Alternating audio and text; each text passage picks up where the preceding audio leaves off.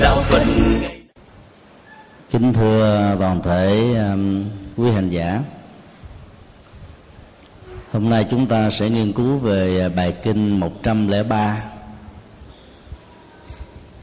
kinh mang tựa đề kinh như thế nào?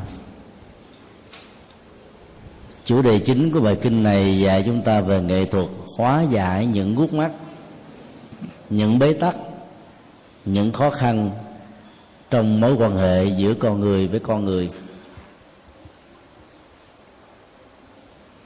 Và có thể nói đây là một trong rất ít những bài kinh dạy về kỹ năng tháo mở mỗi khi có một sự bế tắc diễn ra.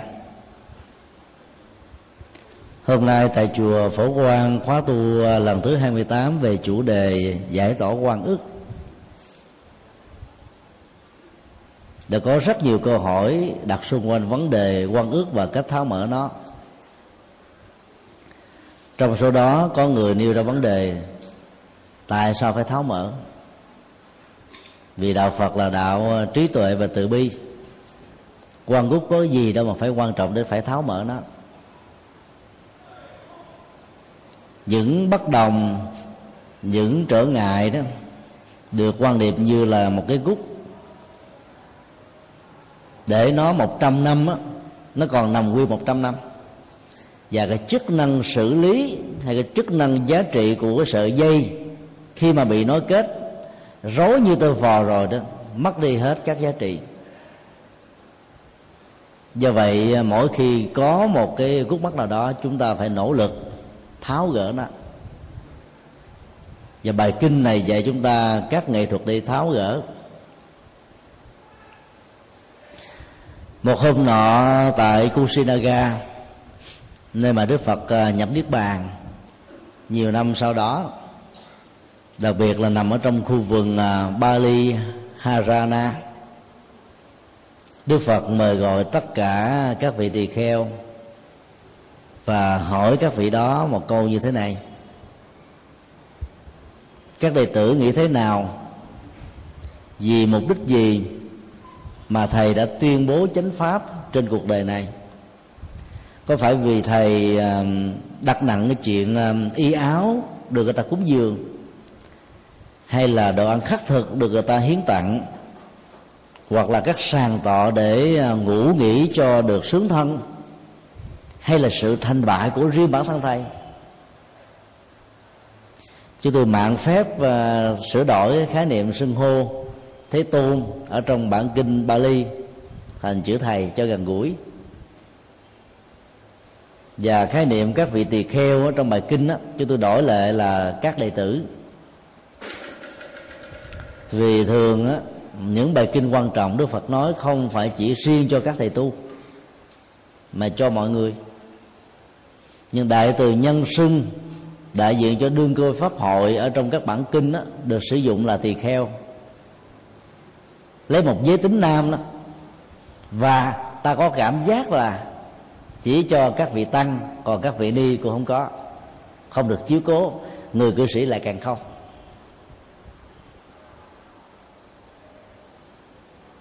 Câu trả lời của tất cả mọi người có mặt, chắc chắn không như thế. Kính thưa thế tôn, kính thưa thầy, chúng con nghĩ rằng là bằng lòng từ bi vì tâm nguyện lợi tha và vì muốn lợi ích cho tất cả mọi người mà thầy đã tuyên bố chánh pháp suốt bao nhiêu năm ròng rã kể từ khi chứng đạo vô thượng bồ đề.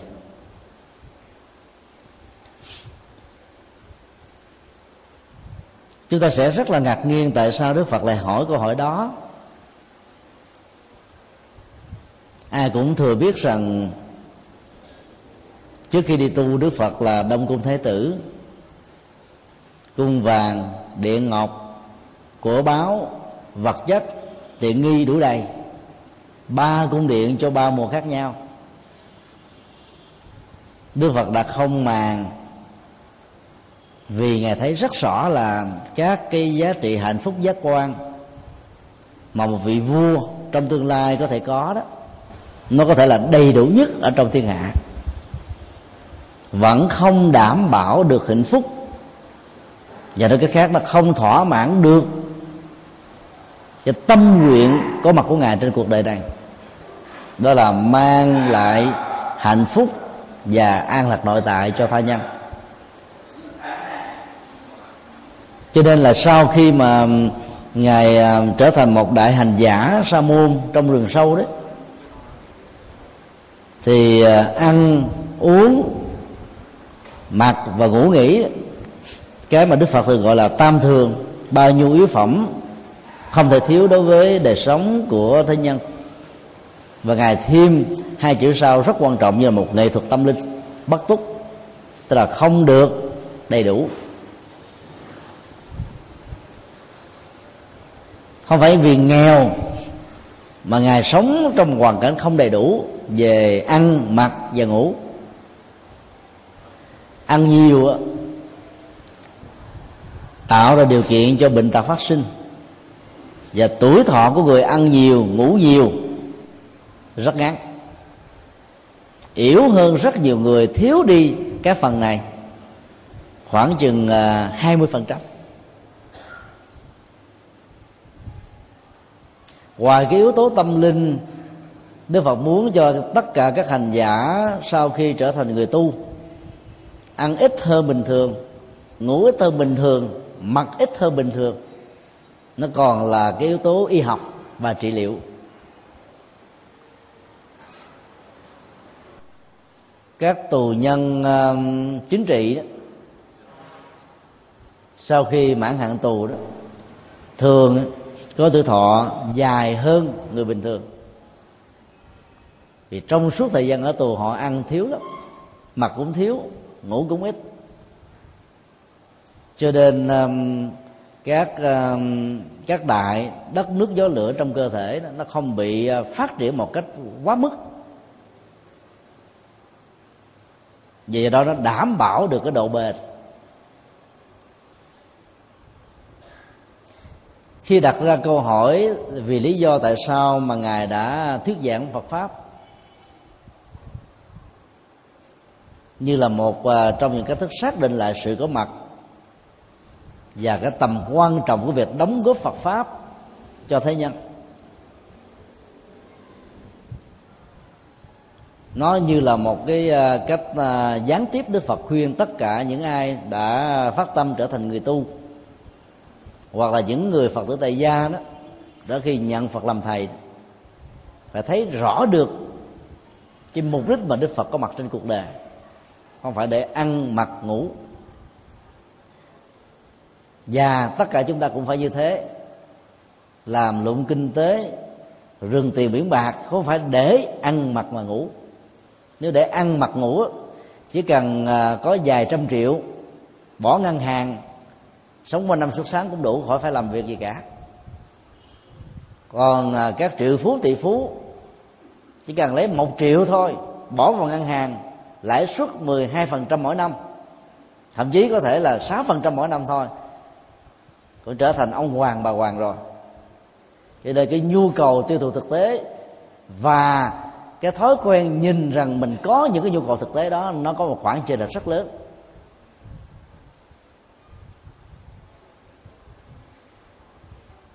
Rồi có nhiều người giàu quá, không biết tiêu tiêu phí như như thế nào. Cho nên mỗi lần ngủ đâu phải ngủ khách sạn 7 sao. Mỗi đêm như vậy là năm bảy ngàn đô. Để chứng tỏ rằng là mình là người sang trọng đó.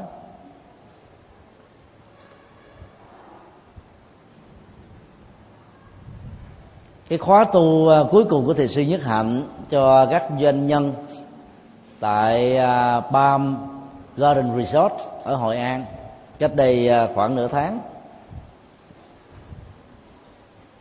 Chúng tôi có mặt. Và tiếp xúc với à, chủ nhân của à, resort này.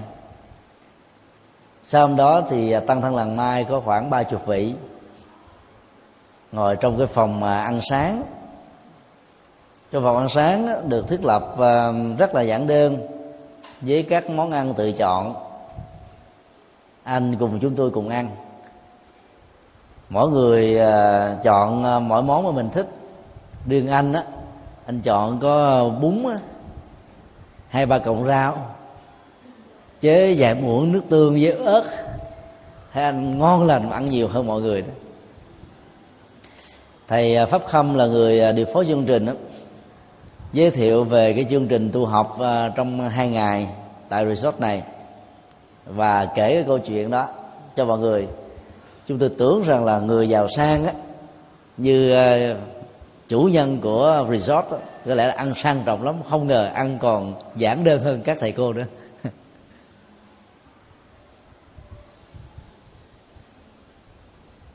Cái nhu cầu thực tế nó luôn thấp hơn cái thói quen nhìn nhận của các giáo quan chúng ta. Cho nên khi mình giàu có phương tiện tiện nghi vật chất đủ đầy mà không làm các nghĩa cử cao thượng giúp đỡ tha nhân lâm vào những cảnh hoàng à, khốn cùng. Do thiên tai chẳng hạn như trên một trăm ba chục à, ngàn nạn nhân qua đời trong trận à, bão Nagis ở Miến Điện hoặc là trên 80 ngàn nạn nhân ở à, động đất Tú Xuyên Trung Quốc và nhiều nạn nhân bất hạnh khác có mặt khắp đây đó trên hành tinh này thì có lẽ là sự ờ, hiện hữu và những cái sự tiêu thụ của chúng ta đó, nó làm cho mình ờ, mất đi giá trị nhập thế.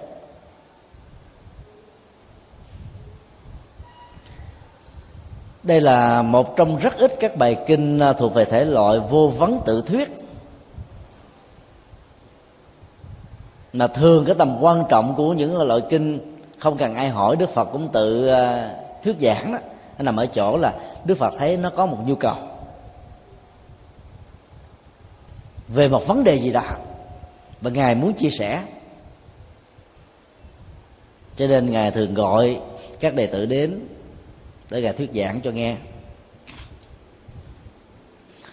Cái trọng tâm của bài kinh vô vấn tự thuyết này đó là làm thế nào để sống hòa giải trong các bất đồng. Lịch sử của nhân loại đã trải qua rất nhiều sự khổ đau trong việc giải quyết các mâu thuẫn bất đồng bằng bạo động, bằng chiến tranh, bằng loại trừ. Theo công thức, một mất một còn. Có mặt trời thì không có mặt trăng, có ban ngày thì cũng có ban đêm, có trái thì cũng có phải. Và đã để lại rất nhiều cái vết đau, rất nhiều cái phản ứng à, kháng cự, rất nhiều sự khủng hoảng và rất nhiều sự sợ hãi.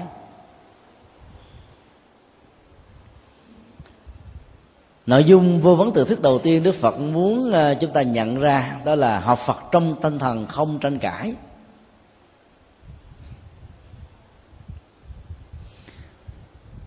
Đức phật hỏi các đệ tử như thế này. Các bài à, giáo pháp mà thầy giảng cho các đệ tử bằng thượng trí của thầy, như là bốn niệm xứ, bốn chánh cần, bốn như ý túc, năm căn, năm lực bảy bồ đề phần và thánh đạo tám ngành. Các đệ tử nên thực tập tất cả. Trong tinh thần hòa đồng ngoan hỷ, không tranh cãi với nhau.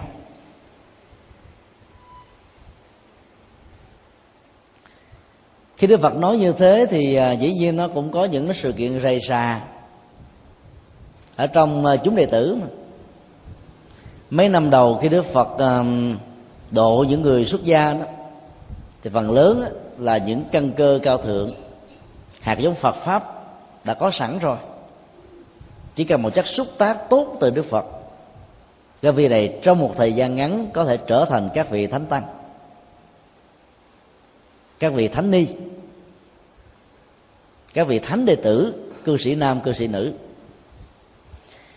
về sau đó thì à, số lượng à, tăng đoàn ngày càng phát triển như là một hiện tượng rất là tự nhiên. Trong kinh nó thường dùng con số 1250 vị tỳ kheo. Cái con số đó có mặt khoảng 6 tháng đầu chúng ta phải thấy là cái cái cái mức độ tỷ lệ thuận trong việc gia tăng số lượng người đi tu đó ngày càng nhiều. Có những cái giai đoạn đó là hàng à, chục ngàn người, hàng trăm ngàn tăng ni chứ không phải chỉ có ờ, hơn một ngàn mà thôi. Mà kinh thì ờ, có thói quen sử dụng con số biểu tượng số nhiều. Ta phải hiểu là càng về dài sau khi thành đạo thì số lượng đệ tử xuất gia của ngài càng càng đông. Thì dĩ nhiên là các bất đồng ở trong việc hiểu lời Phật dạy là chuyện khó có thể tránh khỏi lắm. Giai đoạn mà Đức Phật ờ, giảng kinh thuyết pháp đó, thì cái ngôn ngữ uh, chữ viết đó, nó chưa được hình thành. Cho nên có người nhớ nhiều người nhớ ít người nhớ chuẩn xác và người nhớ lẫn lộn diễn ra song song cùng một lúc. Việc hiểu ứng dụng truyền bá và xuyến dương lời Phật dạy theo cái tình huống vừa nêu đó nó sẽ có phần khác nhau và do vậy sự bất đồng tranh cãi nó có mặt. Do đó đức phật khuyên là tất cả nó phải thấy là giáo pháp ngài giảng phải để cho chúng ta tích tụ kiến thức. Mặc dầu cái bước đầu tiên là phải ghi nhận nó như là dữ liệu tri thức tâm linh, tri thức đạo đức, tri thức văn hóa, tri thức về nhân cách rồi nhờ những hạt giống tri thức này đó chúng ta mới ứng dụng và hành trì. Cho nên sự lệ lạc đó, gia tăng gấp bội. Các võ sư mà không thuộc các bài quyền thì khi ứng biến không thể nào à, đánh giỏi được. Trong nhiều tình huống mà trong bài quyền không có. Người tu hành phật pháp cũng thế. Không thuộc kinh không nhớ kinh thì trong những cái tình huống nghịch cảnh trở duyên chúng ta không giải quyết được hoặc là giải quyết không khôn ngoan, dẫn đến những cái ờ, phản ứng tâm lý tiêu cực. Khổ, đau có thể có mặt, khống chế, chinh phục, tác động, ảnh hưởng và chi phối chúng ta. Do đó phải xác quyết rất rõ là đến với đạo phật là để ờ, chúng ta biến lời phật dạy trở thành thực phẩm và nó phải được tiêu hóa trong tâm tư, nhận thức và hành động của mình để biến chúng trở thành là dưỡng chất. Chứ đừng xem chúng như là bảo vật. Đặt thờ trên bàn thờ. Nhiều phật tử đi chùa khi được tặng kinh sách băng đĩa, nó là bữa nay mình được phúc duyên. Các thầy, các sư cô cho lọc đem về để trên bàn thờ phật, giữ đó. Có lợi ích gì cho ai đâu. Lời phật dạy để hành trì chứ không phải lời phật dạy để tôn thờ đức phật đã nói như thế ở trong bài kinh uh, dụ ngôn về chiếc chiếc thè chiếc bè mà chúng ta đã học rồi đấy thật là ngớ ngẩn khi chúng ta đội chiếc bè đó trên đầu tôn thờ nó như là vật uh, vật linh đã cứu chúng ta vượt qua biển khổ. Hãy trả chiếc bè về bên kia bờ sông để những người khác có được cơ hội đi qua bên bờ an vui như ta.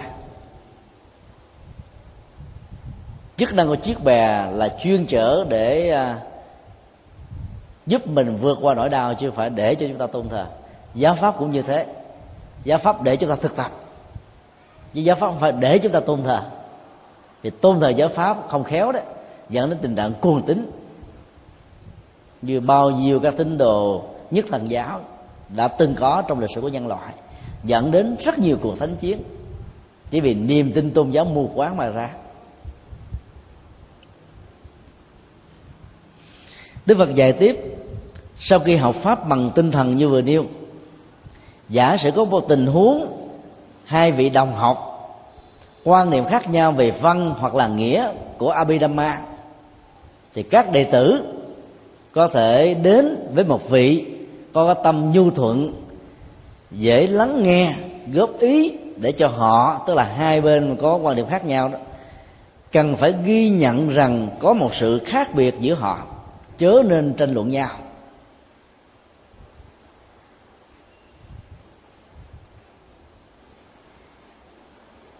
Có lẽ các nhà à, Phật học à, theo truyền thống à, Bali, dựa vào cái ngữ cảnh Abhidhamma trong bài kinh này, cho rằng là Abhidhamma đó, tức là vô tỷ pháp, gia pháp cao thượng, gia pháp cao siêu, gia pháp siêu việt, và bảy tập được gọi là luận tạng.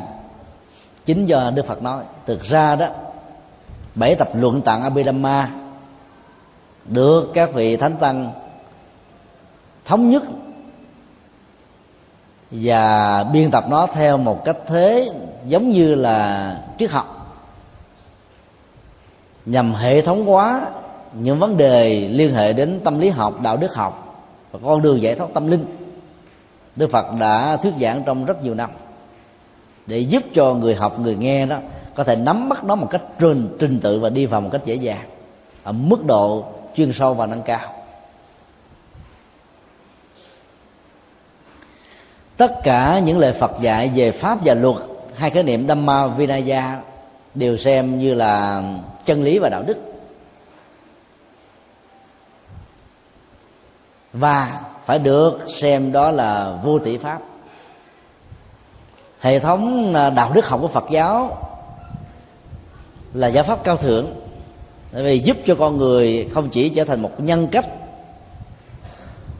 có ích, có nghĩa, có lợi cho cuộc đời, mà còn giúp cho nhân cách đó hoàn thiện cái giá trị tâm linh, tự giác lớn nhất, đó là phật tính. Hệ thống đâm ma tức là những lời phật dạy, ngoài đạo đức, được gọi như là giới luật có khả năng chỉnh lý những nhận thức sai lầm của con người. Có khả năng à, giúp cho con người giải phóng đi à, lòng tham, lòng sân, lòng si, tháo gỡ các bế tắc và mang lại an vui. Cho nên nó được xem là vô tỷ pháp. Dầu là pháp hay là luật đều được xem là vô tỷ pháp, chứ không phải chỉ có bảy tập luận tạng sau khi đức phật qua đời mới được xem là vô tỷ pháp.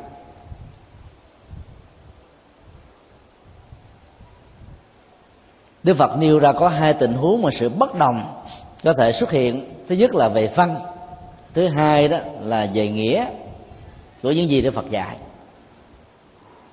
Văn nó bao gồm thứ nhất là văn phạm chữ nghĩa mà trong uh, ngôn ngữ Bali và Sanskrit vốn được xem là hai thánh ngữ được Phật sử dụng. Có nhiều nghĩa ở trong một từ tùy theo từng ngữ cảnh mà nghĩa của chữ đó được hiểu như thế nào.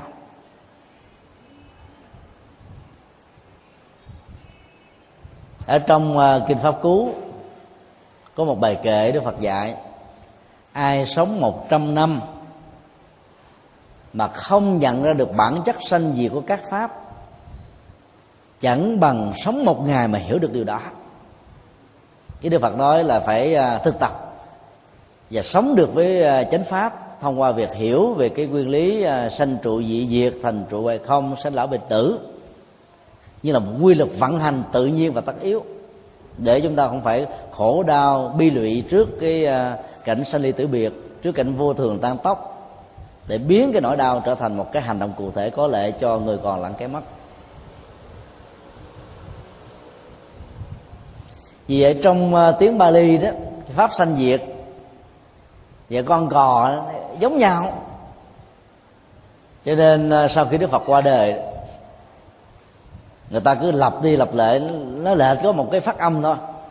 Có những vị à, tỳ kheo trẻ đi vào tu, ai sống một trăm năm mà không hiểu được con cò, chẳng bằng sống một ngày mà hiểu được nó. Như là một cái máy. Ngài nan lúc đó là một trăm hai chục tuổi, nghe các à, đồ đề của mình tương thuật lại cái sự kiện vừa nêu cảm thấy buồn vô cùng. Vì ngài a nan như là kho tàng phật pháp à. bộ nhớ của ngài đấy nó như là cái ổ đĩa cứng của máy vi tính. Tất cả những gì được nạp vào nhớ vanh vách. Từ đại cương đến chi tiết, không có thiếu sót bất cứ cái gì. Mà trước khi làm thị giả của đức phật thì ngài có ra điều kiện là đức phật phải kể lại hết tất cả những bài pháp trước khi ông làm thị giả. Ngon không? Thứ hai là bất kỳ đức phật thuyết giảng cho ai theo cái đề nghị riêng, dầu là vua chúa, sau bài giảng, đức phật phải kể lại cho ông nghe. Nếu đức phật hài lòng theo hai điều kiện đó thì ông mới làm thị giả. Vì ông biết rất rõ là cái sở trường của ông là bộ nhớ, cho nên tất cả những gì được rót vào trong kho tàng tâm thức a la gia của a nan nó sẽ được lưu dạy, lữ dậy với cuộc đời. Và nghe các à, thế hệ học trò sau khi đức phật qua đời nhầm lẫn pháp sanh diệt với con cò ông buồn vô cùng. Nghĩa là chúng ta chỉ quan niệm học thuộc kinh phật để có phước, chứ phải học thuộc để thực hành. Mà trong khi đó, bản chất của lời phật dạy là tiêu hóa nó.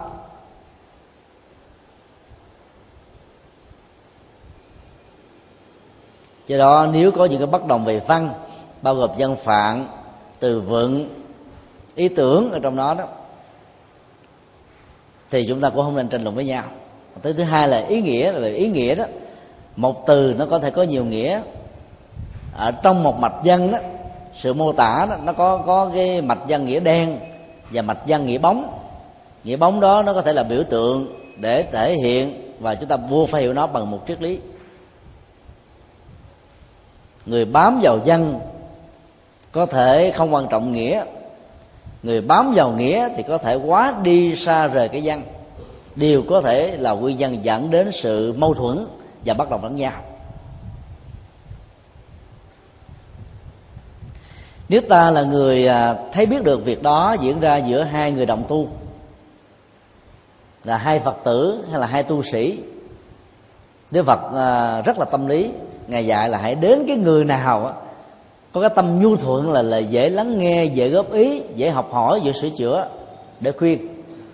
Để nhất là tháo gỡ được cái cái gút ở người này, thì cái gút còn lại nó chỉ là 50% phần trăm đó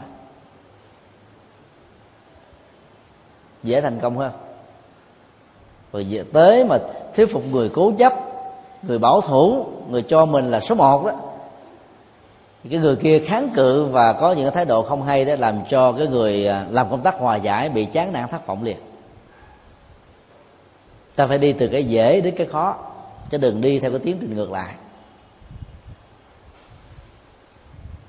Đức Phật kết luận, cái gì khó nắm giữ thì cần phải ghi nhận là khó nắm giữ cái gì khó giải quyết thì phải ghi nhận rằng nó là khó giải quyết chứ không có thêm sườn phải xác định cái gì thuộc về pháp, cái gì thuộc về luật cho sạch rồi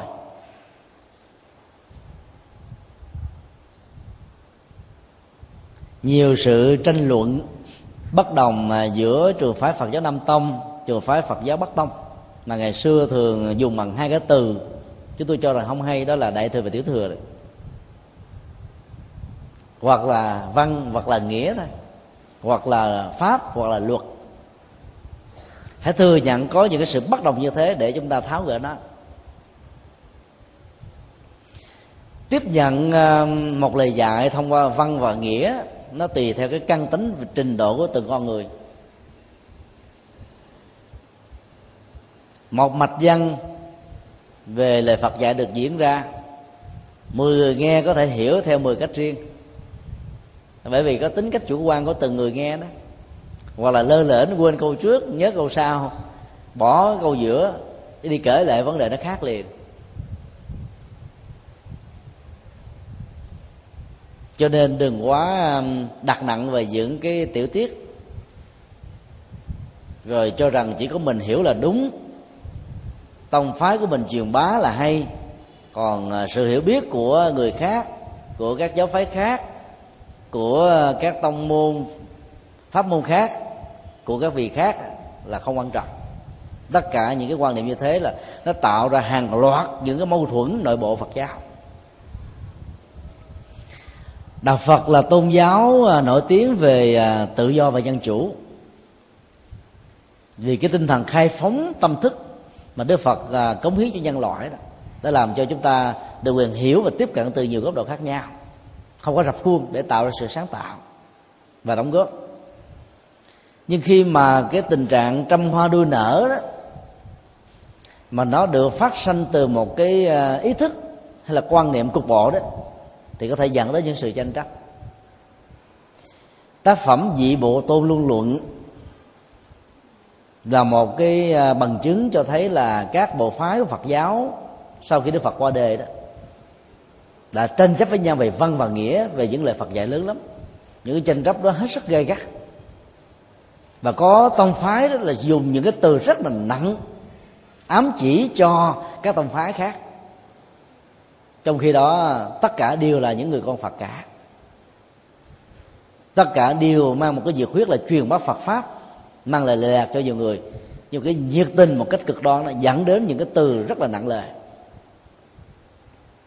tác phẩm dị bộ tu luân lượng đã được hòa thượng trí quang dịch.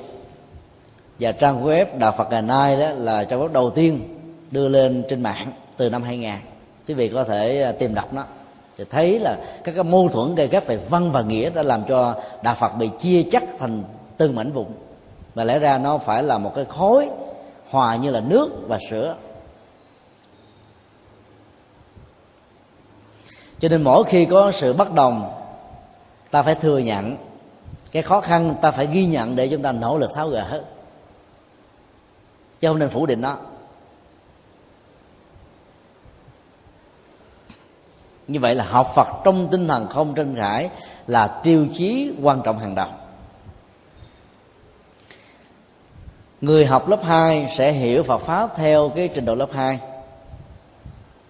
người có trình độ cử nhân sẽ hiểu Phật pháp theo trình độ cử nhân giáo sư tiến sĩ, hậu tiến sĩ sẽ hiểu Phật pháp theo cái trình độ riêng của mình.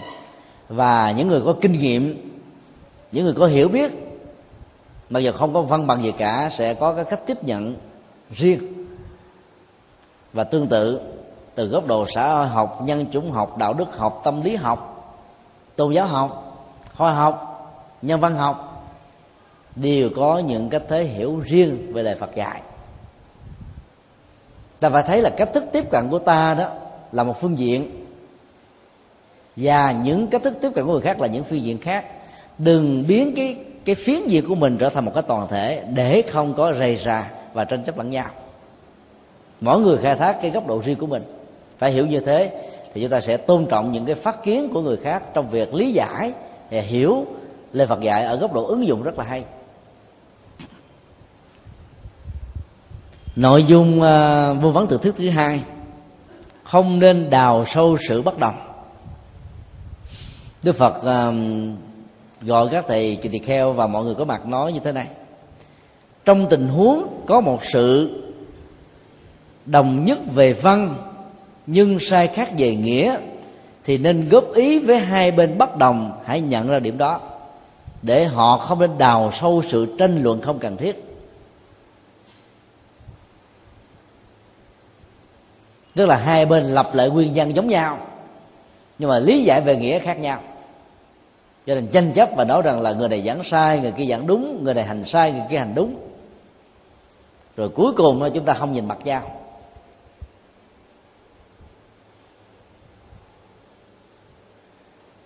Chẳng hạn như um, đức phật dạy trong uh, phẩm phổ môn quan thế âm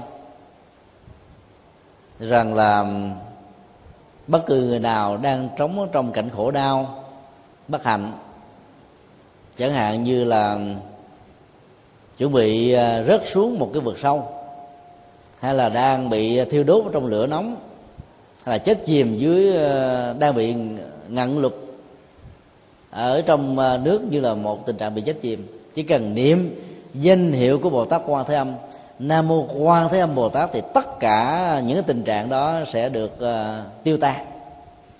Và người đó trở về lại đời sống lần thứ hai như là một người mới được tái sanh. Người hiểu theo nghĩa đen đó thì sẽ thấy rằng là bồ tát quan thế âm là đấng đại từ đại bi cứu khổ cứu nạn trong những cái cảnh huống ờ, thiên tai và những cái tật ách tai nạn do chính con người tạo ra. Và hiểu đó theo nghĩa nghĩa đen cho nên khi ai triển khai à, lời dạy này bằng à, triết lý, biểu tượng, thì cho rằng là phỉ bán bồ tát quan thế âm, phỉ bán đạo phật, công kích người đó rất là nặng. Hoặc là các người lý giải lửa đây đó là lửa tham, lửa sân, lửa si. Còn vực sâu đó là sự vô minh, cung tổn còn nước ở đây đó là lòng tham ái. Khi mà mình đang bị sống nhấn chìm ở trong ba loại này chỉ cần niệm một tát qua thế âm bằng tự giác thì chúng ta sẽ vượt qua. Thì lúc đó chúng ta phải hiểu quan thế âm á, qua góc độ quán tự tại. Từ một cái năng lượng lòng từ bi khi được dịch là quán tự tại từ cái từ Avalokitesvara thì chúng ta thấy đây là một cái tiến trình nhận thức phải quán chiếu một cách sức uh, ờ, là thông dong về bản chất của cuộc đời về nhân quả về duyên khởi về vô thường về vô ngã về sự chuyển nghiệp về sự làm mới. Khắp mọi nơi mọi chốn để chúng ta không bị nỗi khổ niềm đau. Nhất thiết khổ ách sẽ được giải phóng thì những người mà hiểu theo nghĩa đen sẽ công kích liền. Trời ông này ông riết rồi ông triết lý. Nó có chuyện gì mà không có nói trong kinh gì cả. Nó đâu không không? Tất cả những lý giải đó đứng từ một phía hoặc là về văn hoặc là về nghĩa đó đều có thể dẫn đến sự tranh chấp và mâu thuẫn. Do đó ta phải hiểu là nó mỗi bài kinh đó, nhất là kinh điển đại thừa đều có hai lớp ý nghĩa. Lớp nghĩa đen là văn lớp nghĩa bóng đó, là nghĩa tức là biểu tượng về triết lý ai có khuynh hướng tín ngưỡng thì tiếp cận theo nghĩa văn, vẫn tốt. Ai có ờ, trình độ văn học, trình độ triết học, trình độ đạo đức học thì có thể tiếp cận bằng góc độ biểu tượng về triết lý thì càng hay. Nếu bao gồm được cả hai thì càng tốt. Không nên vì sự tiếp cận của góc độ mình mà mình cho rằng người tiếp cận còn lại là sai và công kích nặng lời đối với những người đó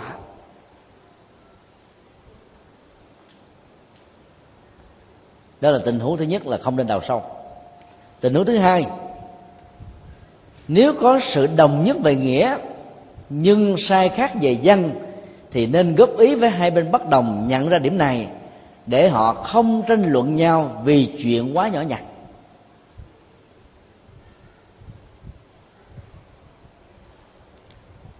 Nghĩa đây có nghĩa là cái trọng tâm à, đời sống tâm linh, giá trị chân lý khi mà chúng ta thực tập giáo pháp của đức phật, dù là tứ diệu đế, là bát chánh đạo, hay là năm năng lực, hay là tứ tinh tấn, vân vân, ta đã hiểu được là giá trị của nó là mang lại sự giải thoát và gần hơn nữa là giải phóng những khổ đau để giúp cho con người tại gia và xuất gia có được một đời sống rất là có ý nghĩa và giá trị. Còn bất đồng về dân thì không sao cả bởi vì cái việc mà ghi nhớ rồi biên tập lại thành kinh điển nó trải qua mấy trăm năm như thế thì làm sao mà nó đồng, đồng nhất với nhau được? Nếu theo truyền thống Phật giáo Nam Tông là có bốn bộ Nikaya trường bộ kinh trung bộ kinh tư bộ kinh và tăng chi bộ kinh đó, thì ở bên và và và ờ, à, 16 tập theo chủ đề tức là tiểu bộ kinh thì ở bên cái nền dân học chữ hán vốn được dịch trực tiếp từ à, tiếng sanskrit nó có bốn bộ tương đương. Trường a hàm trung a hàm tăng nhất a hàm và Tạp a hàm như vậy là cái tập a hàm bao gồm hai phần của bên nikaya đó là, là tương ưng bộ kinh và tiểu bộ kinh. Cái trật tự của các bài kinh này nếu chúng ta so sánh và đối chiếu đó nó sẽ khác với nhau. Nếu có một số kinh ở bên à, Nikaya nó nằm ở vị trí thứ một, thứ hai, thứ ba, thì ở bên A Hàm đôi lúc nó nằm dưới chót. Và cái tựa đề của các bài kinh cũng khác nhau. Dân, từ, câu, chữ, ý tứ cũng có phần khác. Đức Phật ta thấy cái này rất là rõ rồi. Cho nên ngài đã lưu tâm chúng ta tự đọc đừng nên đào sâu vào những chuyện nhỏ nhặt và hãy thấy rằng là nó có sự bất đồng. Để hai bên quan hỷ, đừng nên khai thác thêm nữa. Vì cái nghĩa lý và sự ờ, tiêu hóa nó là cái quan trọng chứ không phải là văn từ.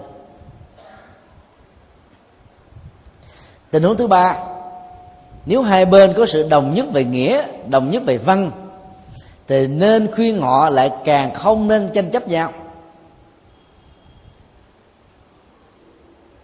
Ở đây chúng ta thấy là sự tranh chấp nó nằm ở chỗ đó. Là bên nào cũng muốn chứng tỏ mình là hay hơn, giỏi hơn, hiểu sâu hơn. Dân từ nghĩa đã thống nhất rồi. Và sự triển khai của mình mới là số một, còn bên kia là số hai chẳng hạn. Thì cũng lại càng không nên đào sâu sự khác biệt.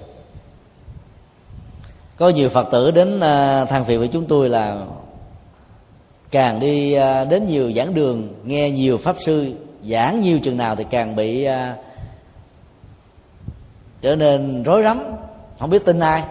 Cũng một bài kinh, mà mỗi thầy giảng mỗi kiểu khác nhau. Nó khác với thiên chúa giáo và các tôn giáo. Là hiểu một kiểu, rập khuôn. Cũng giống như triết học Mác Lênin dù là triết học cao cấp, triết học trung cấp, triết học sơ cấp, thì cũng có một bài thôi. Dầu là ở liên xô, ở trung quốc, ở việt nam, ở cuba, cũng đó một kiểu có một rập khuôn mà cho nên nó truyền rất là nhanh. Còn phật giáo là mình được quyền tiếp xúc ở nhiều góc độ. Do đó mỗi thầy có triển khai khác nhau thì cũng đừng nên lấy đó làm lạ. Và không có gì là mâu thuẫn cả. Giống như một tác phẩm văn học. Ta được quyền có cách nhìn khác với tác giả của nó. Miễn cái cách thức tiếp cận của chúng ta nó có cái cơ sở logic nó có giá trị ứng dụng, nó có lợi ích. Và bản chất của văn học là thế. Thì triết lý ở trong các bản dân nó lại càng hơn thế nữa. Cho nên đừng quá đặt nặng vấn đề đến độ đó chúng ta tạo ra sự bất đồng lẫn nhau. Vấn đề thứ ba đức phật khuyên là giả sử có sự bất đồng thì không nên phê phán ngài dạy rằng khi thực tập giáo pháp của ta, trong tinh thần hòa đồng, quan hỷ không tranh luận. Có thể có những người đồng tu, đồng học, vi phạm đề sống đạo đức và giới luật của ta đã dạy. Các đệ tử chớ khiển trách người đó một cách hấp tấp, trước khi điều nghiêng và giác sát một cách tận tường.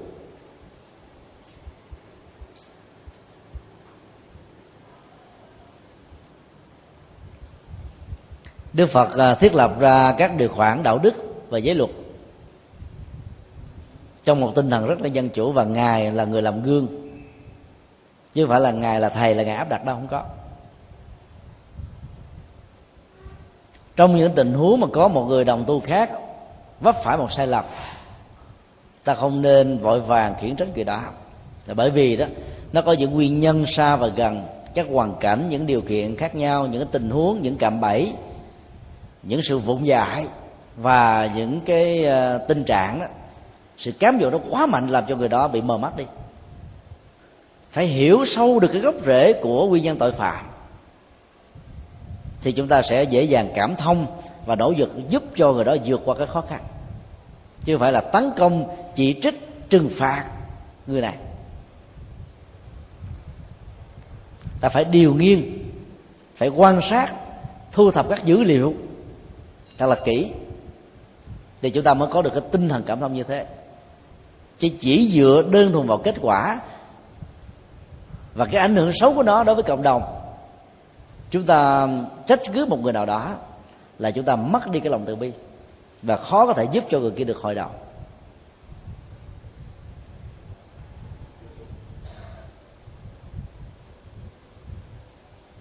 ngày 30 tháng 5 vừa qua, khi đến trại giam K20 lần thứ năm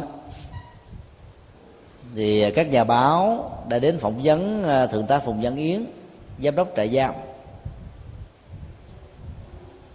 Thì ông à, có tiết lộ một cái tình tiết rất là nhỏ, rất là có ý nghĩa, đã được báo phụ nữ đưa tin ở gần nửa trang của tờ báo, trang thứ 14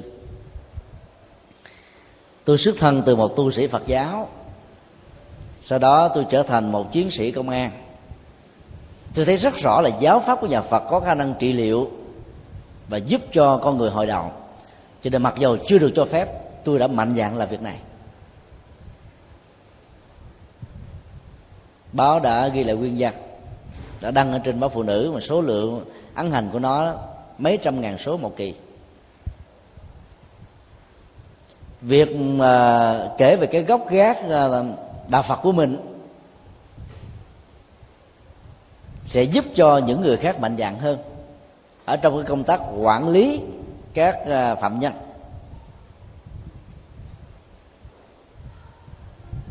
Mà theo Phật dạy thì chúng ta đừng để cho họ bị mặc cảm tội lỗi quá nhiều. Vì mặc cảm tội lỗi nhiều quá, họ nghĩ rằng là thân thể của họ là thí bằng cùi hết à. Có làm này cuộc đời cũng không có ý nghĩa nữa, cho nên họ lúng lúc sâu nhiều hơn cái từ phạm nhân nó hay hơn là tù nhân. Phạm là vi phạm ờ, một cái điều gì đó thôi, đi ngược lại cái đó thôi. Và khi mà chúng ta làm ờ, công tác ừ, từ thiện và giáo dục đó, chúng ta không nên gọi những người đó là phạm nhân hay là tù nhân. Chúng ta phải gọi họ là anh chị em, như là người thân của mình. Người quản lý thì họ có thể nói như thế, vì theo luật họ buộc phải nói. Còn ta không thể nói như thế. Vì ta thấy rất rõ là nó có những nguyên nhân kinh tế, những nguyên nhân xã hội, những nguyên nhân gia đình. Mà trong đó vợ chồng, tức là cha mẹ bất hòa, đẩy con em của mình vào chỗ bế tắc, đi lăn la, tìm một cái lối thoát, cuối cùng rơi vào cái cạm bẫy của tội lỗi. Cho nên mới ra nông nổi như thế này. Ta may mắn không sanh vào những hoàn cảnh như thế. Cho nên ta không là người phạm tội, phạm luật.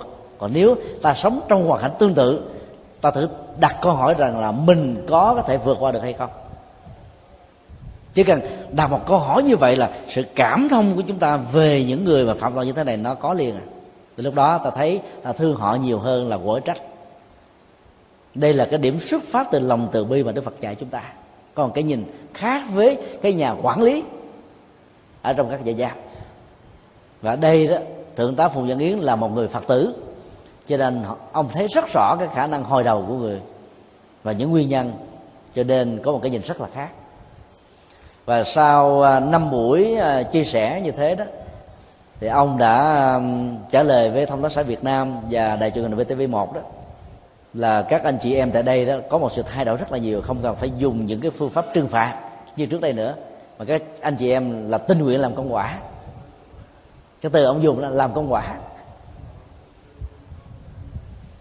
Nó khác hoàn toàn liền, nó nhẹ nhàng hơn là bị bắt buộc phải làm. Làm như là tính một ngày công để trừ một cái tội.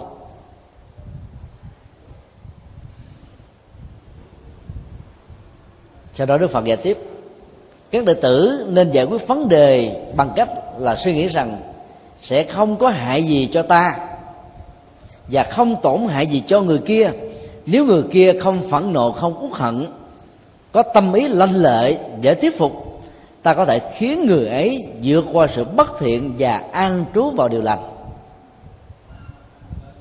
Cái năng lực trị liệu đã nằm ở lòng tự vi và cái cái nhìn sâu xa như thế.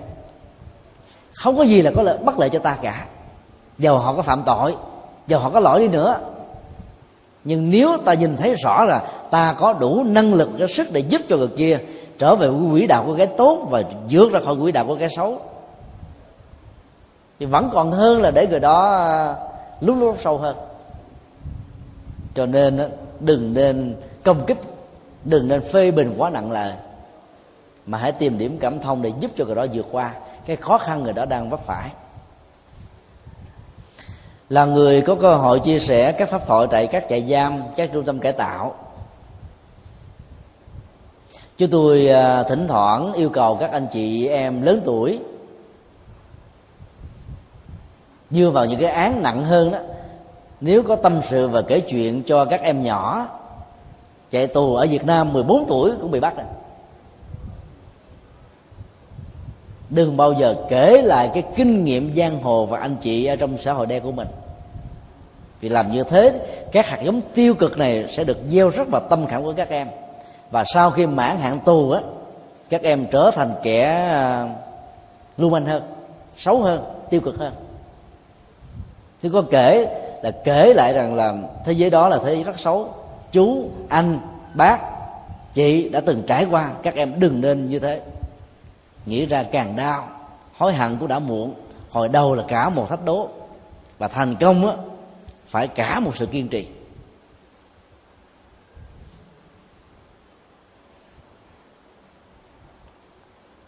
Luật thì nó có những cái khe khắc của nó ngày à, quốc tế thiếu nhi một tháng sáu vừa qua người ta đã phỏng vấn à, nhiều nhà nghiên cứu về tội phạm học. Có nhà tội phạm học á, phân tích cái nguyên nhân à, tội phạm ở trẻ em như là một sự bắt chước thôi. Bởi vì cái tâm lý cái nhận thức chưa phát triển một cách toàn vẹn. Luật quy định như thế này bất cứ ai đồng lõa và liên lụy đến việc uh, sử dụng ma túy trên uh, 90 g với một tép cái từ chúng tôi quên này một tép. Tức là một lần hút thôi là có thể bị à, án tù là 5 năm. Và rất nhiều người đã bị như thế.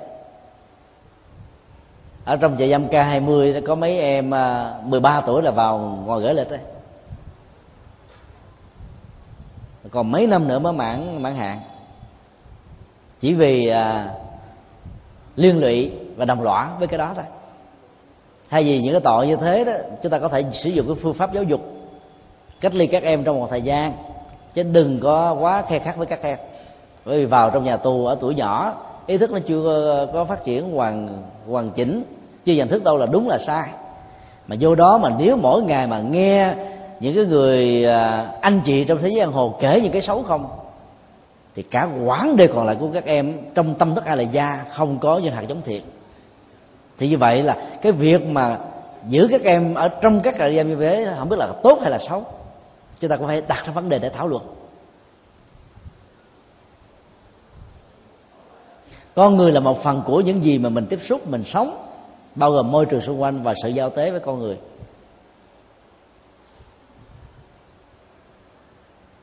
Cho nên cái sự khe khắc của lực đôi lúc đó nó làm cho một số người chỉ là một cái sự nhẹ dạ trong ban đầu vào trong đó biết toàn là những chuyện xấu không là cũng nguy hại. Do đó các phương tiện giáo dục cần phải có. Mà rất tiếc các trại giam của ta các trung tâm uh, cải tạo của ta đó ở Việt Nam cho đến thời điểm bây giờ vẫn chưa có các cái phương tiện giáo dục đúng nghĩa. Chẳng hạn như là TV báo chí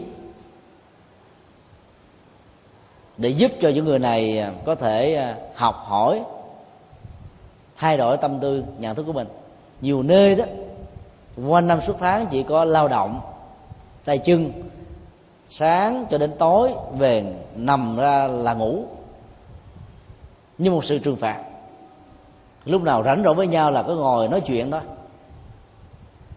Mà nói thì dĩ nhiên là chuyện trên trời dưới đất chuyện trong nhà ngoài phố chuyện đời xưa chuyện đời nay đủ thứ chuyện, phần lớn là chuyện xấu. Thì cái sự mà tạp nhiễm và lan truyền á, nó sẽ làm cho tâm thức của rất nhiều trẻ em vô ngây thơ bị nhiễm virus tội lỗi hết. Cái loại nhiễm virus này mới là nguy hiểm.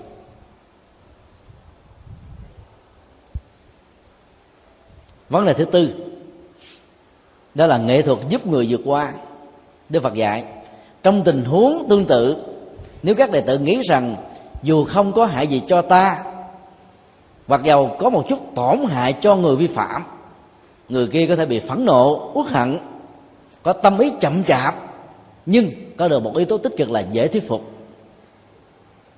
Cho nên ta phải quan niệm rằng người kia bị tổn hại là chuyện nhỏ thôi, còn chuyện quan trọng hơn là ta có thể khiến người đó vượt khỏi sự bất thiện, an trú vào điều lành thì các đệ tử nên nhớ nỗ lực giúp cho người kia thành công. Chúng tôi nghĩ rằng là các nhà tội phạm học, các nhà quản lý trại giam đó cần phải đọc bài kinh này thật là kỹ và ứng dụng nó để ờ, biến nhà tù thành nhà tu, một tu viện đúng nghĩa. Để rèn luyện nhân cách không phải là một cái nơi khổ lệ để trừng phạt tội lỗi của con người. Trừng phạt nhiều quá, con người sẽ bị chai lì vì không thấy được tương lai của hạnh phúc. Rất nhiều quốc gia trên thế giới đã bỏ cái bản án tử hình. Bởi vì cái chết sẽ không làm cho người đó thay đổi được tâm tánh. Chúng tôi đã nhận xét trên các phương tiện truyền thông là nếu như chúng ta mạnh dạng đưa Phật pháp đưa thiền vào trong các nhà giam đó thì nhà giam nó sẽ giảm đi các nhân viên uh, cai ngục. Và sự làm mới chính họ nó sẽ tốt hơn. Nó không có những cái phản ứng phụ sau khi trở về lại đời sống uh, gia đình mãn hạn tù. Các thống kê xã hội học của tạp chí nhà tù ở hoa kỳ cho thấy là trong chín bang cho áp dụng thiền vipassana, thanh tịnh tâm thức của con người, hiểu rõ được đâu là khổ, đau, đâu là hạnh phúc, đâu là nhân, đâu là quả, thì người ta đã thống kê rằng là 98% những người sau hết hạn tù mà có thực tập thiền đó, không có tái phạm. Chỉ có hai phần trăm tái phạm vì người đó quen theo đường cũ quá nặng còn các trại giam không có sự thực tập thiền, thì khả năng tái phạm đôi lúc đến 50% chính ban của Hoa Kỳ cho ứng dụng thiền không phải là một cái ờ, sự kiện nhỏ. Ấn Độ là nước đầu tiên kể từ năm 1974 cho áp dụng thiền với sự hướng dẫn của cư sĩ Gonda và sau đó đến năm 85 đó, thì toàn nước Ấn Độ đã áp dụng cái phương pháp này trong các trại giam. Mỗi một tháng thực tập thiền là 10 ngày. Ai thực tập nhiều hơn thì được khuyến khích. Chứ tôi cho rằng là một cái chính thể à, bà la môn giáo mà đã mạnh dạn làm như thế, không phải là chuyện ngẫu nhiên, không phải là chuyện lấy lòng nhà phật. Vì thấy được cái tính cách khoa học và giáo dục trong việc chuyển hóa nhân tâm.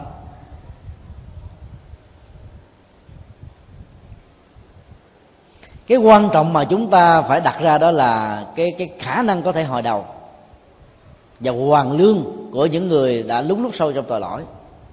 Mặc dù ta thấy rằng là cái hành động của người đó có thể tổn hại cho cuộc đời, tổn hại cho chính bản thân người đó về phương diện nhân quả, nhưng chúng ta không nên đánh mất niềm tin ở sự hội đầu của họ.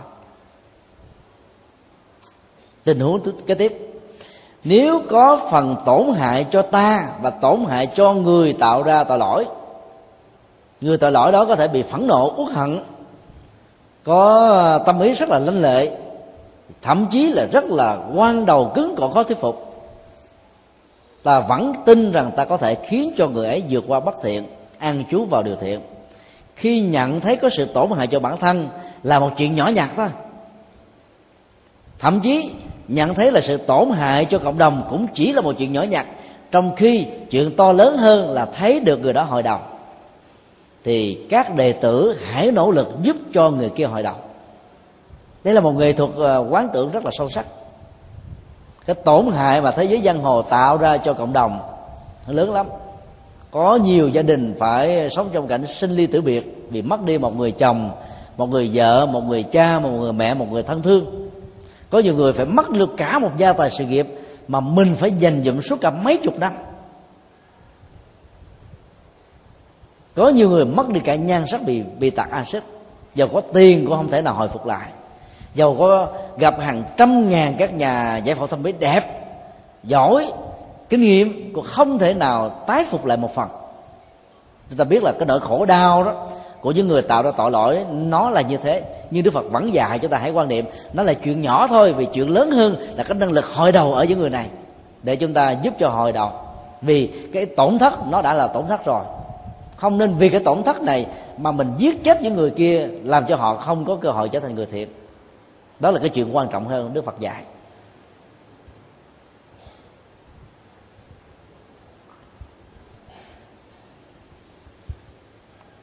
Tình huống kế tiếp. Trong tình huống ta sẽ là người bị hại, và bị hại rất là nặng, người làm điều xấu cũng bị tổn hại về nhân quả người đó bị phẫn nộ uất hận có ý kiến chậm chạp rất là quan đầu cứng cổ và không có thể gọi là à, giúp cho người này vượt qua trong một thời gian ngắn. Để an trú vào điều thiện thì tất cả các đệ tử chớ nên khinh miệt hãy buông bỏ. Đây là hạng mà điếc không sợ súng cùi không sợ lỡ rồi chỉ có tình huống này thôi tức là nỗ lực nhiều lần mà người kia vẫn có khư khư. Bởi vì cái hạt giống thiện, hạt giống tốt của người này nó không còn nữa, bị đốt cháy hết rồi. Thì chúng ta cũng đừng vì cái nỗ lực và cái thiện chí mình nhiều quá mà làm cho người này đó ý lại, giả vờ. Rồi sau đó khi mà được ra tù làm xấu điều nhiều hơn. Ở trong thế giới giang hồ chúng ta thấy có nhiều người giả vờ hồi đầu hướng thượng để cho người ta tha. Tha xong dễ dàng quá, người đó đâu có sợ đâu cho nên à, tiếp tục làm những điều xấu. Nên đức phật có dạy là chớ có khinh miệt chớ có xem thường. Hãy buông xả. Thôi cái chuyện đó để cho luật pháp làm để cho các nhà làm quản lý. Cái vai trò của nhà giáo dục nó phải có hạn. Vai trò của nhà à, đạo đức về tội phạm học cũng phải có giới hạn. Có những cái khung hình phạt nặng nề mới làm cho ta thức tỉnh. Chứ lúc nào mình cũng dễ dãi hết, lúc nào cũng nhìn thấy cái sự hồi đầu hết á, là lúc người ta giả vờ và ý làm về chỗ này. Thì nó cũng không hay. Ta thấy là cái à, cái năng lực xử lý tội phạm học của đức phật rất là sâu sắc. Và đó là một bài học điển hình. Ở nhiều quốc gia bãi bỏ à, tội à, tử hình đó đến lúc nó cũng là cái cái cơ hội tốt cho người ta giết người bạo động. Giết một trăm người mà cũng không bị trừng phạt gì cả. Chỉ có ở tù trung thân rồi sau đó là hai chục năm. Nhiều người ta thí mạng cùi. Nhận một khoản tiền rất lớn từ các cái tổ chức khủng bố. Và thậm chí là thân tàn ma dạy của họ sau những cái chứng bệnh truyền nhiễm hiv và s hay là một chứng bệnh ung thư nào đó cũng không thể qua khỏi. Cho nên á, nhận một khoản tiền rồi đi giết hàng loạt để ờ, để sống. Mà nếu như gặp những cái luật pháp máy móc rằng là không nên tuyên án tử hình, thì chúng ta đang gieo rắc và tạo cơ hội cho cái cái ác, cái bất thiện ngày càng lan rộng. Do đó đó, tùy theo tình huống, tùy theo nguyên nhân tội phạm, mà chúng ta có lúc á, thì xử tử hình có lúc á, thì tha tội chết. Chứ không nên là cứng nhắc ở trong một tình huống nào đó. Áp dụng cho mọi đối tượng tội phạm là không nên.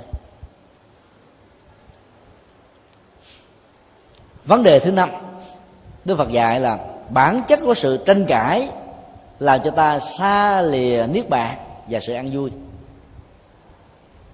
Cho đó mấu chốt của tiến trình à, chuyển hóa tâm thức và thực tập của mọi hành giả tại gia và xuất gia là hướng đến sự ăn vui này. Mà nếu tối ngày cứ bị lẫn quẩn trong sự tranh cãi, không đưa ra thì tới đâu. Đức phật dạy, trong đời sống cộng đồng, nếu ai đó có khẩu hành, ý kiến ngoan cố, tâm hiềm hận, lòng u não, thái độ phẫn nộ, thì các đệ tử nên tìm một cái người có tâm nhu thuận ở trong cái phía đối lập dễ góp ý, để thiết lập sự cảm thông và tháo gỡ trong tinh thần hòa đồng quan hỷ, không tranh cãi.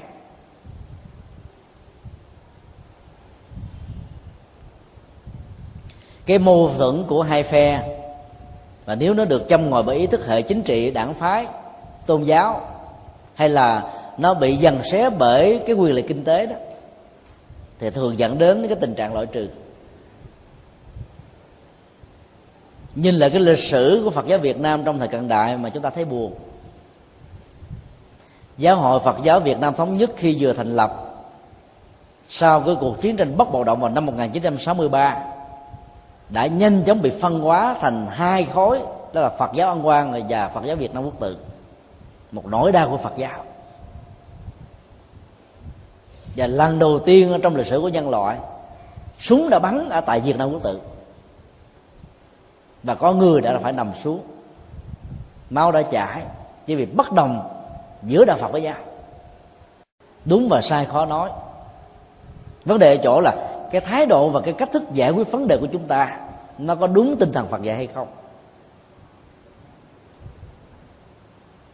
Ở đây ngài khuyên đó, khi mà nó được châm ngòi bởi ý thức hệ chính trị và tôn giáo hay là một đảng phái gì đó, thì người ta khó ngồi lại với nhau lắm sau năm 75 thì Phật giáo rơi vào một tình trạng khủng hoảng. Ở miền Bắc á, thì chùa chiền phát triển không được tăng ni không được quyền xuất gia. Và sự suy vi nghiêm trọng ở miền Bắc cho đến bây giờ đó đang nỗ lực hồi đầu mà vẫn chưa đạt được một phần nào đó so với Phật giáo miền Nam.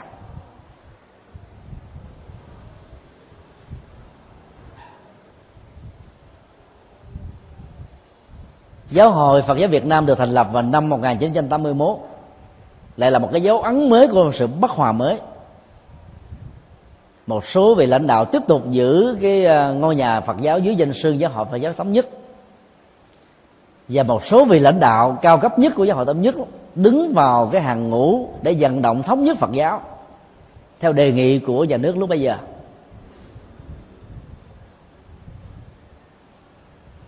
Dĩ nhiên à, là có nhiều động cơ để tham gia vào giáo hội mới trong việc hình thành.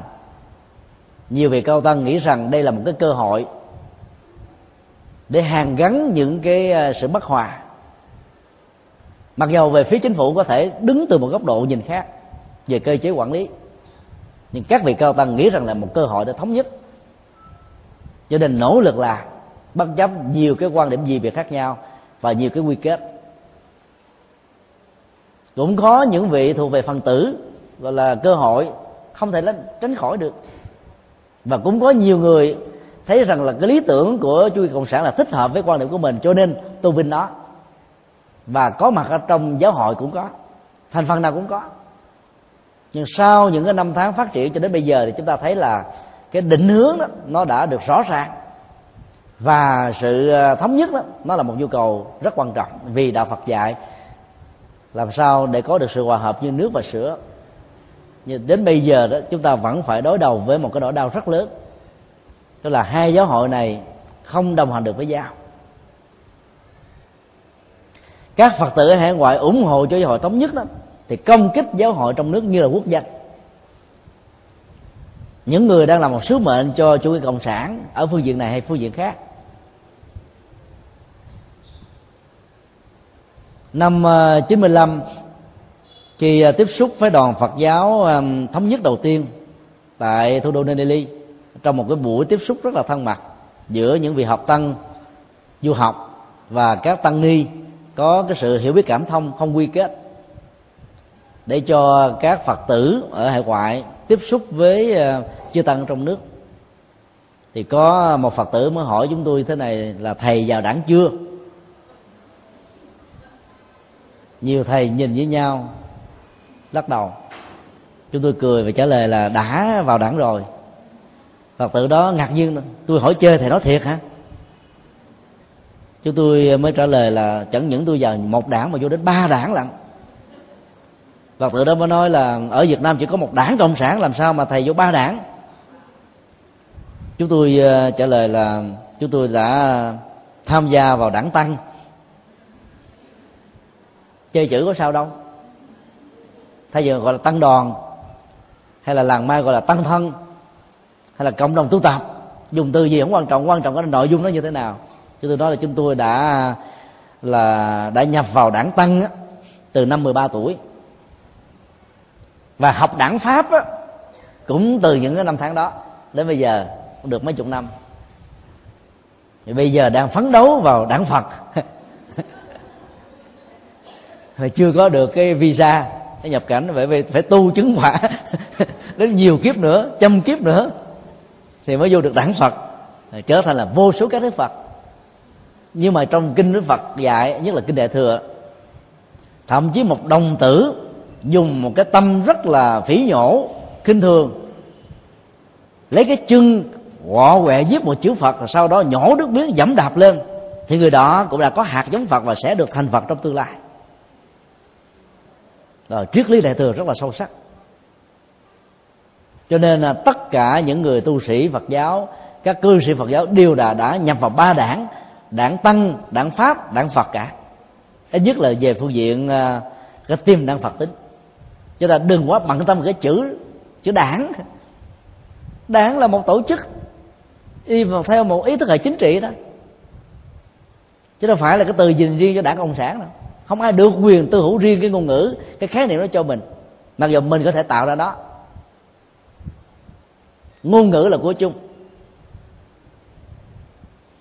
trong thời gian à, làm công tác tổ chức đại lễ phật đại liên quốc tại hà nội đó một số à, quan chức của chính phủ lớn mỗi lần gọi điện thoại kêu chúng tôi là đồng tiếng nhật từ khỏe không? Chứ tôi nói khỏe. Đồng chí có khỏe không có sao đâu. Nếu thật sự tất cả chúng ta muốn xây dựng một xã hội thanh bình an lạc mỗi người đi một cách. Anh là đảng viên anh làm theo cái cách của đảng viên. Anh là nhà tư bản anh làm theo cách của nhà tư bản. Anh là nhà xã hội học anh làm theo cách của nhà xã hội học. Còn tôi là một nhà tâm linh phật giáo tôi làm theo cách riêng của tôi. Tất cả chúng ta cùng một chí hướng.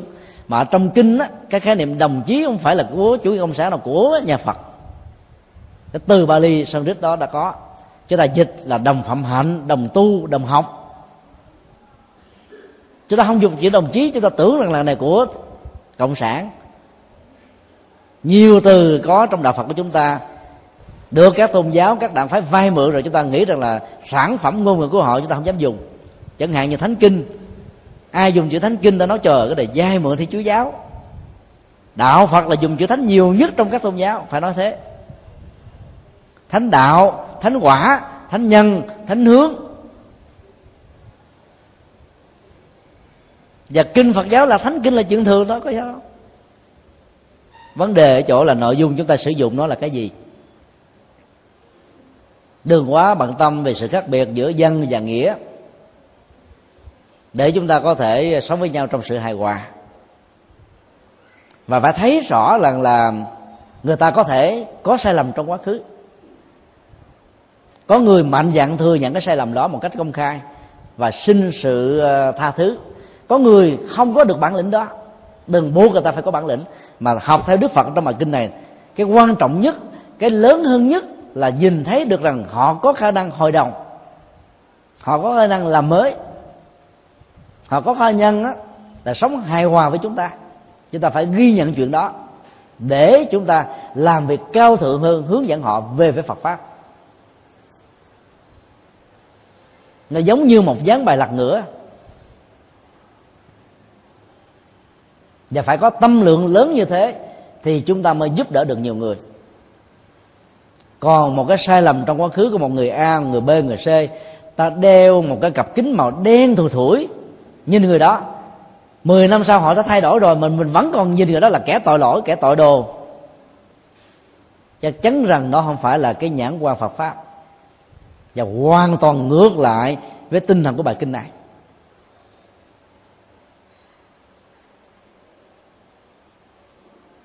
Cho nên chúng ta phải tìm một cái người nào đó ở trong cái cái cái phía đối lập, có một cái tâm nhu hòa. Trong bất cứ một tổ chức nào giàu là khó khăn nhất đi nữa, cũng có một con người đại lượng như vậy. Có một cái nhìn dung thông, không quá cố chấp, không quá à, cứng nhắc có thể hiểu, mặc dù đang đứng ở trong cái đảng phái a, nhưng mà có thể hiểu, đối thoại được với người ở trong đảng phái phê mặc dù đảng phái a đó có thể là có tính cách loại trừ, độc tôn cho rằng là mình là đỉnh cao trí tuệ nhân loại, mình là số một, mình là đỉnh điểm của ờ, xoáy trong ốc chẳng hạn. Nhưng mà vẫn có những con người ở trong đó có cái nhìn rất là thoáng. Đức phật thấy rất rõ chuyện này. Và chúng ta hãy đến với những con người có tư duy thoáng đi trước vượt qua những cái giới hạn cực đoan ở trong một đảng phái, ở trong một tôn giáo, ở trong một cộng đồng, ở trong một tổ chức. Để chúng ta tìm một cái tiếng nói hòa đồng quan hỷ, không tranh cãi, để tạo ra một sự cảm thông thật sự. Thế giới ngày nay là thế giới đối thoại, thế giới hài hòa, chứ không phải là thế giới đối đầu và loại trừ. Đối đầu và loại trừ riết rồi đó chúng ta phát xuất từ một cái tâm sân hận thôi rồi chúng ta nhân danh nó là phật pháp, là tiêu diệt chân lý, là thế này thế kia. Nhưng nội dung nó chẳng có gì cả.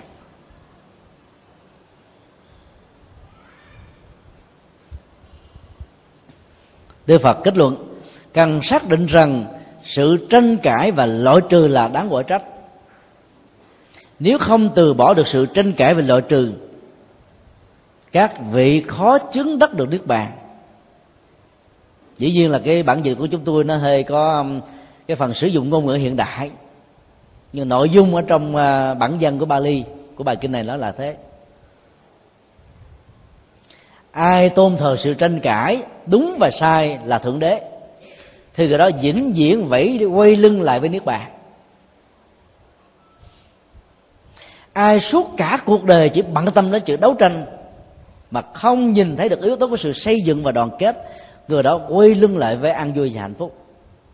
Và cuối cuộc đời của mình sống ở trong sự khổ đau, uất hận.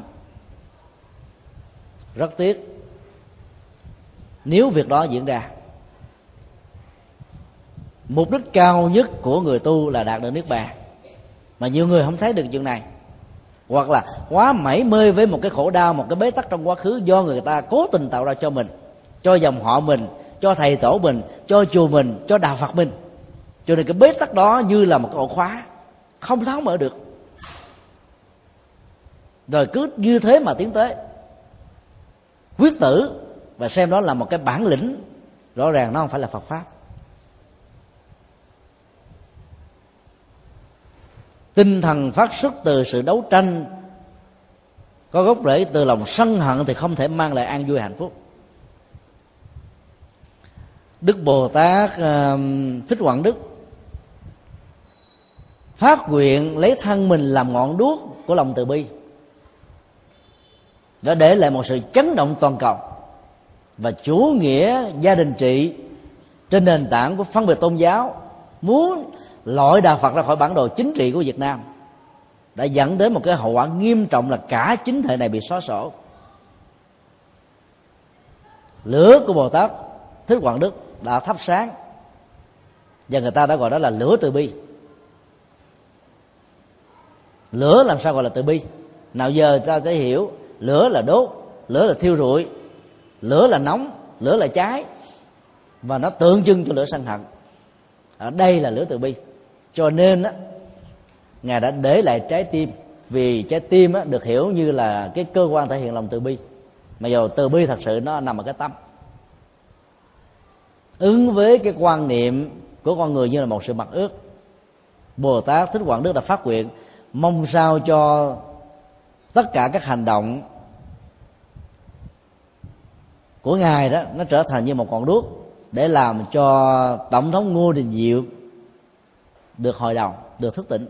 Không hề có một cái lời quyền rủa chửi bới đối với vị tổng thống đã tạo ra cái cái quan nghiệt cho Phật giáo Việt Nam vào những năm 63 trái tim đó đã được đưa lên 4.000 độ và vẫn còn y nguyên. Bây giờ được để trong ngân hàng Việt Nam. Nếu nó không kết tụ bằng cái lòng từ bi, tim đó đã trở thành tro bụi rồi. Là một minh chứng rất là mâu nhiệm. Trái tim bất diệt của bồ tát thích quảng đức là một bài học cho chúng ta. Đấu tranh của ngài không phải vì lòng sân không phải vì cái hận thù riêng tư. Mặc dù lúc đó đạo phật gần như là bị ức chế một cách cao nhất. Mà phát xuất từ tình thương, muốn giáo dục, muốn giúp cho cả chế độ này thức tỉnh. Cho nên ta mới có được một cái cuộc đại thắng như thế. Năm à, 2005 thiền sư Thích Hành đã đề nghị chính phủ Việt Nam tôn tạo lại tháp của Bồ Tát Quảng Đức và hình tượng của ngài đã được chính phủ chấp nhận.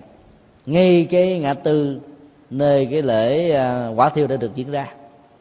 Mặc dầu cái cuộc chuyển giao hơi chậm, bây giờ cái công trình đó đang được xây dựng. Và tượng bồ tát quan à, bồ tát thích quảng đức đã được à, tổ chức bằng một cuộc thi.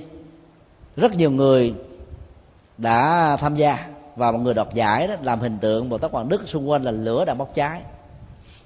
Có một bài báo trên uh, văn hóa phật giáo phê bình nặng lời. Biểu tượng của lòng từ bi làm sao bằng lửa? Ta không hiểu. Mà lịch sử nó là như thế. Bồ tát thích quảng đức đã thiêu ở trong lửa của một canh xăng hai chục lít và người đã sắp xếp cái cuộc này và thảy cột quẹt đó là hòa thượng tích đức nghiệp một nhân chứng lịch sử đang còn sống này. trong cái phim tư liệu phật giáo việt nam khám phá phật giáo việt nam tặng cho đại đệ vật đã liều quốc phần phỏng vấn cho hòa thượng thích uh, ờ, đức nghiệp. Hòa thượng đã trả lời và cho chúng ta biết những dữ liệu đó. Và trong hội thảo cách đây mấy năm tại uh, học viện phía việt nam thành phố hồ chí minh thì hòa thượng đã trình bày chi tiết hơn nhiều. Chúng ta không nên phủ định lịch sử và thời điểm đó đó, không phải chỉ có hòa thượng thích quảng đức phát nguyện tự thiêu, đến bảy, tám vị hòa thượng khác cùng đồng lòng làm việc này. Và phải bốc thăm với nhau. Chứ ai cũng muốn tự thiêu rồi, dành cho ai cái cơ hội. Cuối cùng bồ tát thích quảng đức nhận được cái nhân duyên đặc biệt đó. Và đây vị là, đích thực là vị bồ tát. Cho trái tim trở nên bất diệt. Và trái tim đó là trái tim từ bi.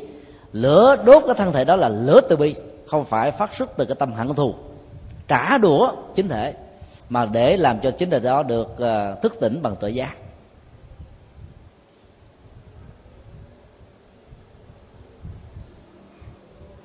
Vấn đề cuối cùng đức phật dạy, không nên khen mình chê người trong mọi tình huống. Khi nỗ lực hòa giải việc cật vấn rằng bản thân ông, bản thân bà đã vượt qua khỏi bất thiện chưa, đã an trú vào điều thiện chưa thì người nỗ lực hòa giải phải trả lời rằng, tôi đến đức thế tôn, tôi học được giáo pháp cao thượng của từ người. Những gì tôi trưng dẫn ra đây để thuyết phục, để khuyên là những điều tôi nghe từ đức phật và thực tập từ ngài.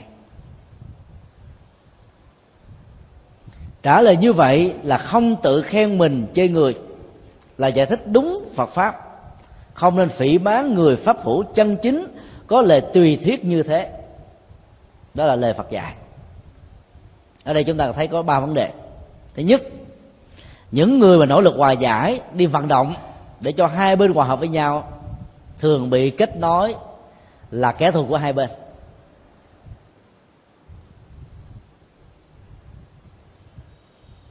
Cái lòng hận thù làm cho người ta đó thiết lập ra các liên minh vận động mọi người đứng về phía bên mình và kháng cự lại cái bên khác.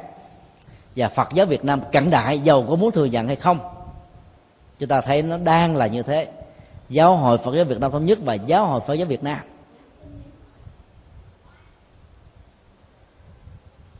Ai ở trong nước đi ra hải ngoại, giảng kinh thuyết pháp hay làm các phật sự, hoặc là vận động vô các chương trình từ thiện, bị rất nhiều người cực đoan cho rằng là cộng sản nằm dùng đang làm công tác tôn giáo vận cộng sản phận trí phận đủ thứ phận hết trơn.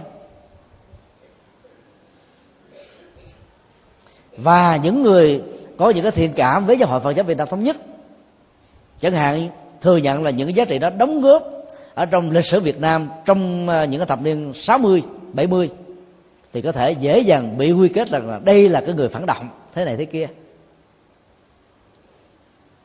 Là những người phật tử học bài kinh này chúng ta phải có cái bản lĩnh đó chấp nhận bằng tinh thần vô ý. Chúng ta thấy rất rõ, nỗ lực của ta là hàn gắn, nỗ lực của chúng ta là thiết lập hòa bình, nỗ lực của chúng ta là là giảm đi những sự tranh chấp mà đức phật nói.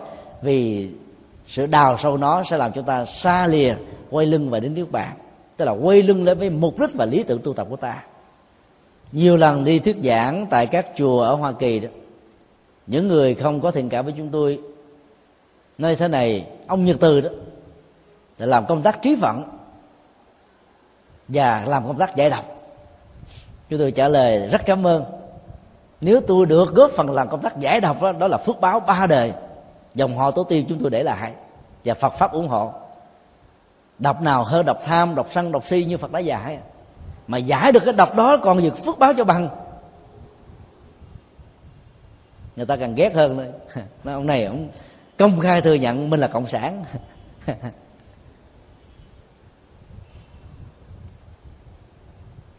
làm công tác giải độc lúc nào cũng phải khó. Phải dám bản lĩnh đi giữa hai lần lằn tên mũi đạn, bên nào ta cũng quy kết mình vào cái phía đối lập. Đó là chuyện của họ. Đó là cái bất muốn của họ, đó là nhân quả của họ, còn ta không nên sợ. Vì nhân quả của tự thân ta, sự tự quyết định, đừng vì lời khen tiếng chê mà chúng ta nhục chí hay là vui mừng. Và cho ta làm, vì ta thấy rất rõ rằng là khen mình cho người làm điều sai để cho cái mâu thuẫn tranh chấp lại càng sai hơn nữa. Cho nên làm được tới đâu hay tới đó. Làm hết bản thân mình. Khi bị cặt vấn thì chúng ta chỉ nói rằng là những điều chúng tôi đem ra đó tức là học hỏi từ nhà phật đó. Cái đó không ai phủ định được.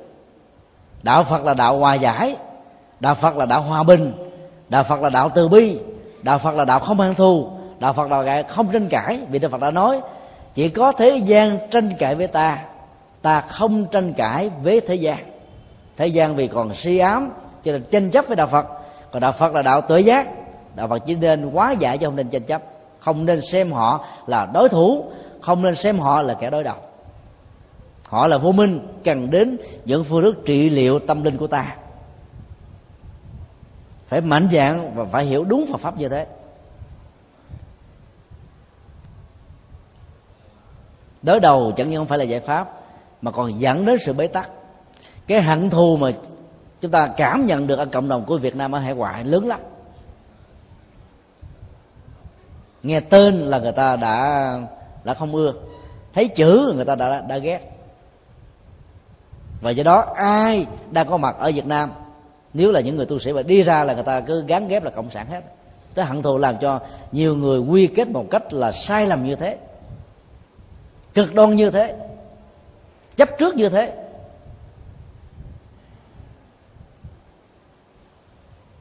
Cái gút mắt của quá khứ, để nó thuộc về quá khứ, còn chúng ta sống trong hiện tại không nên thắp sáng cái gút mắt này nữa như là đổ dầu vào lửa. Các hòa thượng trong quá khứ có thể bị gút mắt viên nào, đó là chuyện của các ngài. Còn chúng ta là những người học trò, không nên nhân rộng cái đó làm như thế là sai tinh thần đạo phật. Phải nối kết với nhau vì đạo phật. Cho đến lúc nào mà các giáo hội phật giáo còn nhìn nhau như là những kẻ thù, quy kết nhau như là những người đó lập gán danh nhau như là phục vụ cho đảng phái này, đảng phái nọ, thì đến lúc đó nỗi đau, nỗi buồn của phật tử việt nam vẫn còn đó và phần lớn những người bất hạnh không ai khác hơn chính là quần chúng phật tử. Quần chúng phật tử đến với chúng ta, những người tu, là tìm cái chất liệu an lạc chứ mà đến chúng ta là để kết bà, kết phái.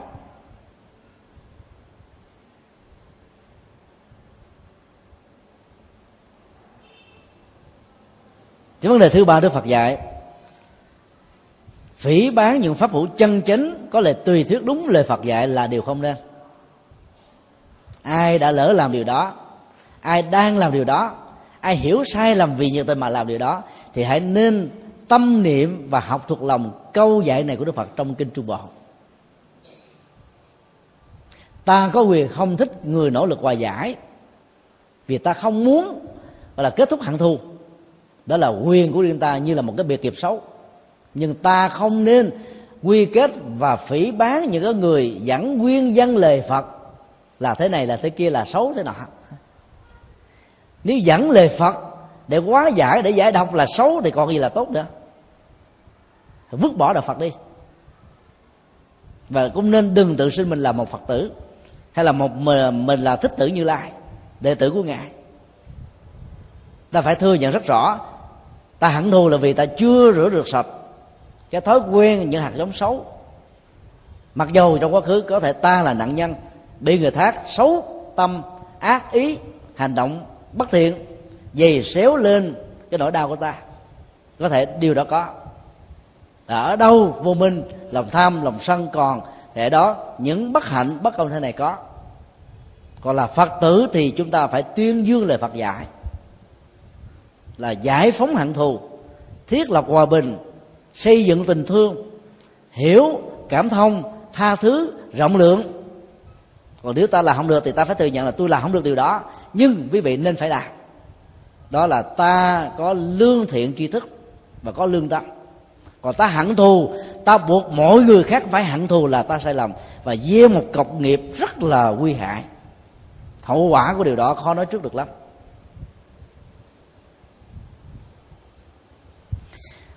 Thì đó là trọng tâm và nội dung của toàn à, bài kinh này, như là một nghệ thuật hòa giải hóa giải để à, thiết lập sự bình an cho tất cả mọi người ở trên hành tinh.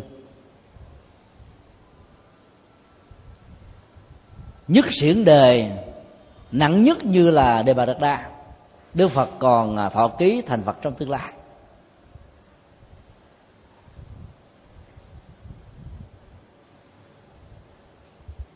Bởi vì không có định nghiệp, không có định mệnh xấu trong quá khứ không nghĩa là xấu vĩnh viễn ở hiện tại và trong tương lai. Ta phải tin một tương lai tươi sáng để ta tạo cái điều đó trở thành một hiện thực. Bây giờ, đề bà đạt đa là giết xỉn đề. Giết thầy phản bạn. Số người ta giết cha để cướp ngôi vua. Mà mình nguyện cầu cho người đó đỏ đi ngục đời để kiếp kiếp. Xuống đó, ở dưới, lòng ngục là trở thành khổ đau hết những người đó phải được thành phật sớm chứ phải được an vui sớm thì cuộc đời nó bớt khổ đau. Chứ còn bây giờ mình giận người đó quá, mình thu người đó quá, cho nên mình mong cho người đó đời đời kiếp kiếp ở địa ngục. Thì còn gì là cuộc đời nữa phải không ạ? Cho nên những kẻ xấu, kẻ ác, kẻ tiêu cực, kẻ gieo bất thiện trong cuộc đời, ta phải cầu nguyện, ta phải hỗ trợ cái nguồn năng lượng tâm linh. Ta phải nỗ lực giúp cho người đó không còn là như thế nữa. Thì ta mới là những người đang hướng về đạo phật. Đây là sự khác biệt của đạo phật so với cuộc đời và các tôn giáo. Xin kết lại tại đây.